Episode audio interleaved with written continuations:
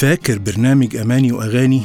يا ثورة الأغنية الشبابية في بداية التسعينيات وإزاي أخيرا قدرت تدخل مسبيرو محمد عطية هيحكي لنا حواديت وكواليس أغاني الثمانينات والتسعينات في بودكاست أماني وأغاني.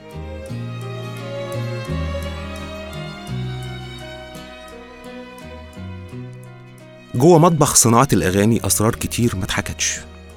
النهاردة هنتكلم عن أغرب أغنية اتعملت في فترة التسعينات. غرابة الأغنية جاية من إنها اتعملت من ثلاث أغاني غيرها. ببساطة شديدة الأغنية كلماتها وألحانها متاخدين من أغاني اتعملت قبل كده. يعني الكلمات من أغنية واللحن من أغنية تانية. خلينا نحكي الحكاية من الأول. في أول الثمانينات نزلت أغنية اسمها عرفتيني اللي كتب كلامها الشاعر عصام عبد الله ولحنها هاني شنودة. كلمات بتقول عرفتيني على جناح الأمل طاير بغني لفوق أنا شراعي الوفا السابح في بحر الشوق. الأغنية نزلت في ألبوم فرقة المصريين وغناها ممدوح قاسم اللي كلنا عارفينه بالمطرب اللي كان بيغني ما تحسبوش يا بنات نتجوز راح لحد هنا مفيش أي غرابة في الموضوع. هتعدي سنين مش كتير ونخش آخر الثمانينات تحديدا في الفترة اللي بدأت فيها الانتفاضة الفلسطينية الأولى المعروفة بانتفاضة الحجارة. الانتفاضة كان ليها تأثير كبير على بعض الشعراء وكتاب الأغاني ومنهم الشاعر جمال بخيت اللي كتب قصيدة احتفاء بالقضية الفلسطينية سماها فلسطين. القصيدة بتقول رفاق الوحدة والمنفى وشوق الريح مهاجر من وطن ضايع لقلب جريح. كلمات القصيدة دي عجبت المطرب علي الحجار وقرر إنه يغنيها ورشح لتلحينها الملحن جمال لطفي عشان يشتغل فيه. بالفعل لحن جمال لطفي الكلام بس اللحن كان هادي رومانسي عكس مضمون مفردات القصيدة اللي كانت مليانة ثورية وحماس.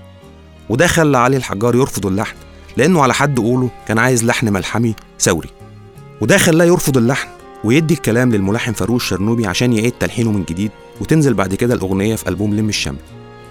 رفض اللحن من علي الحجار خلى جمال لطفي يصر على إن اللحن لازم يتغنى بأي شكل وإنه لازم ياخد فرصة تانية.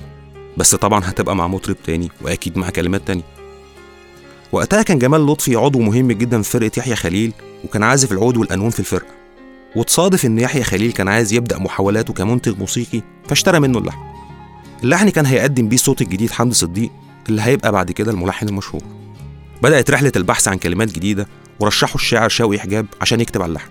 اللي كتب بالفعل أغنية اسمها عجبتيني اللي كانت عنوان لأول ألبوم للمطرب حمدي صديق. الأغنية كلامها بيقول عجبتيني سحرتيني زمان قبلك وأنا مقابلك في حلم خيال سنين عمري خيول تجري وأنا الخيال. للمرة التانية بيقابل اللحن سوء حظ بس المرة دي في عدم النجاح. ورغم كل ده فضل جمال لطفي مصر إن لازم اللحن ينجح بأي شكل. حتى لو اضطر إنه يعيده بصوت تالت وبكلمات تالتة. الموضوع بقى أشبه بالفرصة الأخيرة للحن عشان كده قرر إنه يختار نجم كبير يغنيه.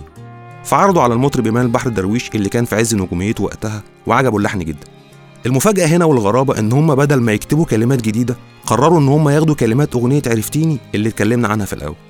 الكلمات اتركبت على اللحن مع بعض التعديلات زي حذف كوبليه إضافة كوبليه عشان في الآخر تطلع الأغنية بكلمات فرقة المصريين ولحن عجبتيني لحمدي صديق اللحن اللي المفروض كان الأغنية التالتة أصلا. الأغنية الغريبة دي نزلت في ألبوم شمس ودفى في أول التسعينات ويمكن حققت نجاح أكبر من أغنية فرقة المصريين وأغنية حمدي صديق الصدفة الغريبة إننا لو ركزنا شوية مع كلمات كل الأغاني اللي إحنا اتكلمنا عنها هنلاقيها واخدة نفس القافية تقريبا سواء عرفتيني أو فلسطيني أو عجبتيني.